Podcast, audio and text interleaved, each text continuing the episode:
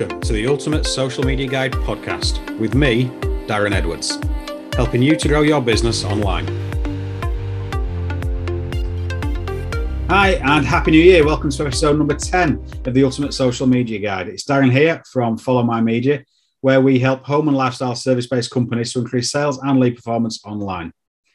In this episode, as we are starting a new year, I'm going to take you through a few options when it comes to planning your 2022 social media marketing strategy.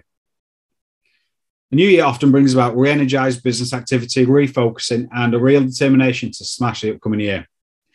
To help you along with this, and based on the more frequent subjects that arise when I speak to different businesses, I'm quickly going to go through a few options that you have that may be able to help your business or at least get your grey matter working.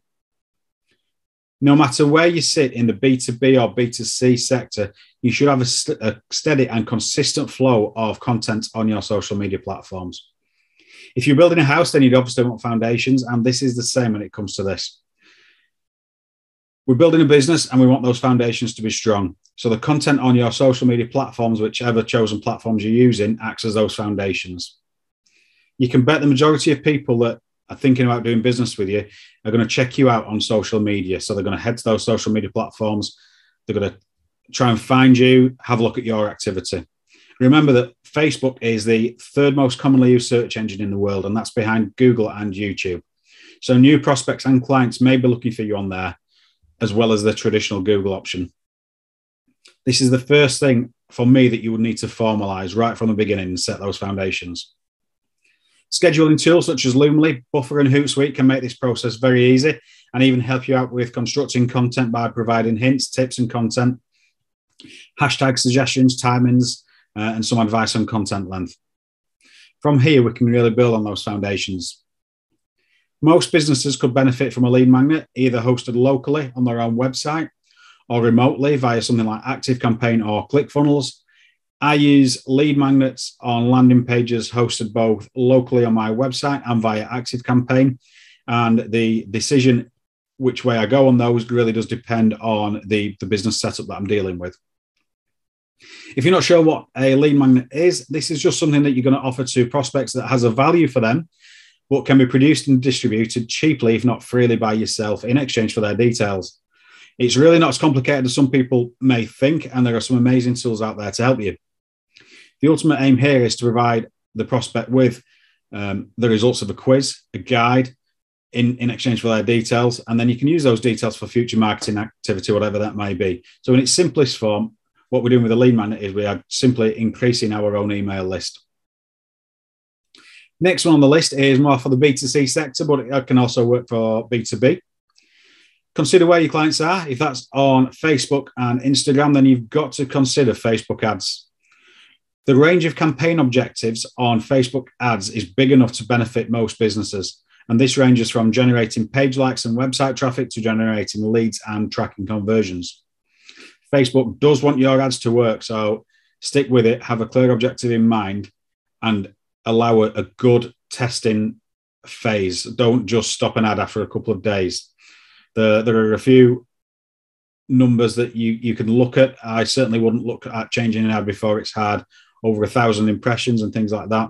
But that's the details that I could go into are definitely for a different episode. If you're more in the B2B sector with a higher ticket product or service, then you may be interested in generating conversations with specific people or job titles. So, for example, if you are looking for human resources directors in distribution businesses, LinkedIn is the perfect platform for you to get involved with. The key to using LinkedIn for lead generation is ensuring that your profile is working for you before you start that outreach activity. I have a previous episode on that about mistakes to avoid with your LinkedIn and some hints and tips on how to compile your profile, so feel free to backtrack a couple of episodes.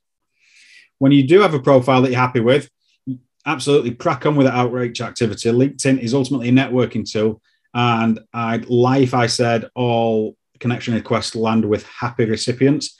Some people will take exception to it, but certainly 999 times out of 1,000, there are going to be people there that want to be connected with, especially if you can provide them with value. One last thing that I will cover on this episode, although these are just general idea is to get you going and get that process started in the new year. There are more specific strategies available depending on your business model. If you're really unsure where to start, one thing that can really help you is a documented customer journey, which again is a subject that I've previously covered.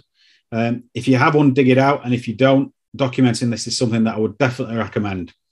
A documented customer journey can help you find and identify quieter or weaker phases in your customer journey. And from that educated overlook of your customer journey, you can then put things in place to boost those quieter phases. And that might be something as simple as an awareness ad or forming an engagement group. So those people are aware of you and then they can engage with you more. That helps with the know, like, trust element. But again, without a customer journey, knowing how your customers are flowing through to pressing the buy button, you're not sure where they're up to. So documenting it is certainly something I would say. So I will go into some more tactics in future episodes. Please do let me know if there is something specific that you'd like me to cover. I'll go into more detail. Certainly led by you.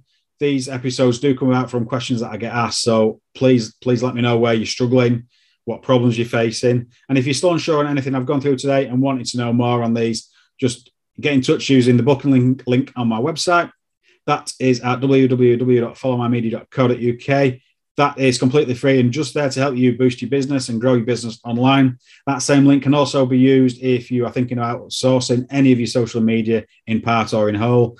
Please consider subscribing, leaving a rating or review, and please feel free to share. I'll see you all on the next episode. Have a cracking new year. Take care, and I'll see you next time.